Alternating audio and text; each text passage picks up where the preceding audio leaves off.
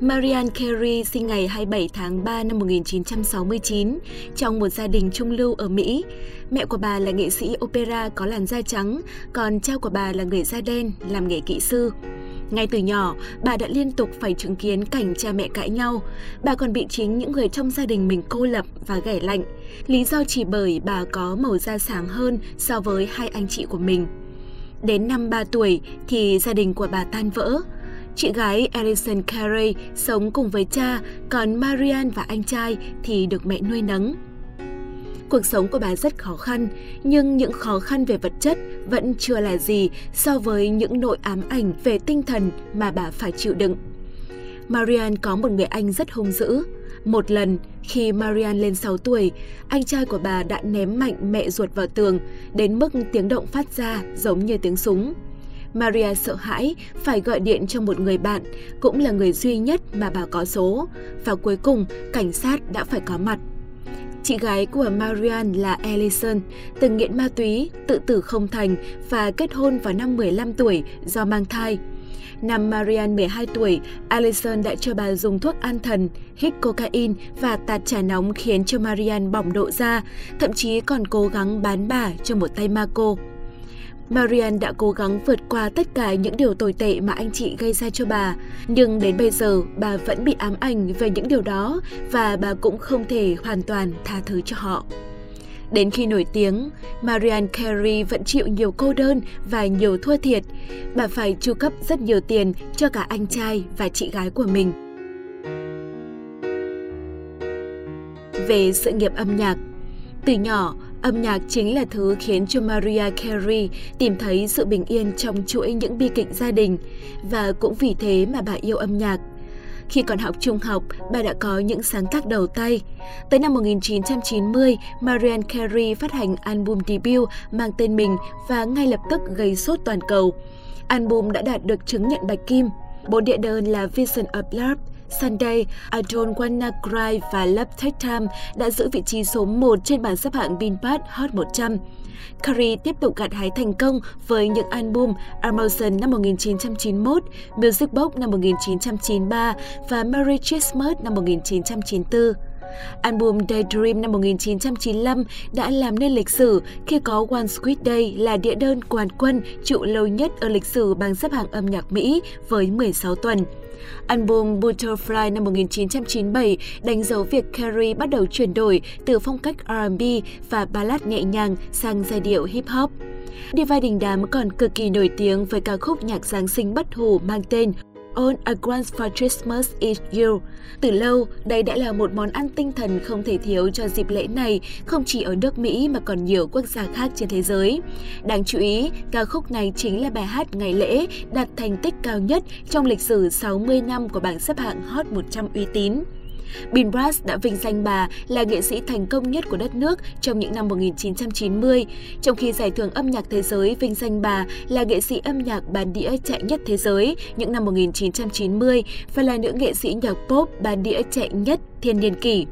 Bên cạnh những thành tựu thương mại, Carey còn giành 5 giải Grammy, 19 giải âm nhạc thế giới, 11 giải thưởng âm nhạc Mỹ và 14 giải thưởng âm nhạc Billboard. Được sách kỷ lục Guinness tôn vinh là chim sơn ca tuyệt đỉnh, Carey nổi tiếng bởi âm nhạc trải dài năm quãng 8, kỹ thuật hát luyến và khả năng sử dụng quãng sáo chứa danh. Tuy nhiên, từ năm 2010 tới nay, Marianne Carey đã không có một sản phẩm ngoạn mục nào giọng ca của nữ diva cũng bắt đầu mỏng và yếu hơn vì sử dụng nhiều quãng gió. Ngay cả khán giả cũng có thể nhận ra nhiều lần hát lạc giọng đuối hơi của Marian tại những live show. Trong đêm nhạc New Year Rocking Ever 2016, Marianne Carey gây thất vọng với giọng hát mệt mỏi và thiếu cảm xúc. Thậm chí ở điệp khúc, bà đã không thể thể hiện trọn vẹn mà phải nhờ vào sự trợ giúp của dàn hát bè.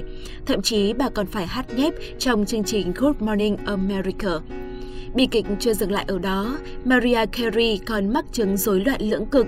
Diva được chẩn đoán mắc bệnh vào năm 2001 và bà phải nằm viện vì suy nhược thể chất lẫn tinh thần. Lúc mới mắc bệnh, Marianne Carey bị rối loạn giấc ngủ nghiêm trọng, nhưng thay vì tìm cách có được giấc ngủ ngon, Marianne Carey đã lựa chọn làm việc. Điều này khiến cho cơ thể của bà càng mệt mỏi và chịu nhiều sức ép. Không những thế, vấn đề tăng cân mất kiểm soát đã khiến cho Marian Carey căng thẳng vào một thời gian dài. Năm 2017, nữ ca sĩ thậm chí đã cắt bỏ một đoạn dạ dày của mình để hạn chế ăn uống. Những ồn ào tiếp theo nữa liên quan tới Marian Carey chính là chuyện ăn chơi thác loạn và sở thích tình dục bệnh hoạn. Năm 2018, vệ sĩ Michel Aleno đã tố Maria Carey quấy rối tình dục.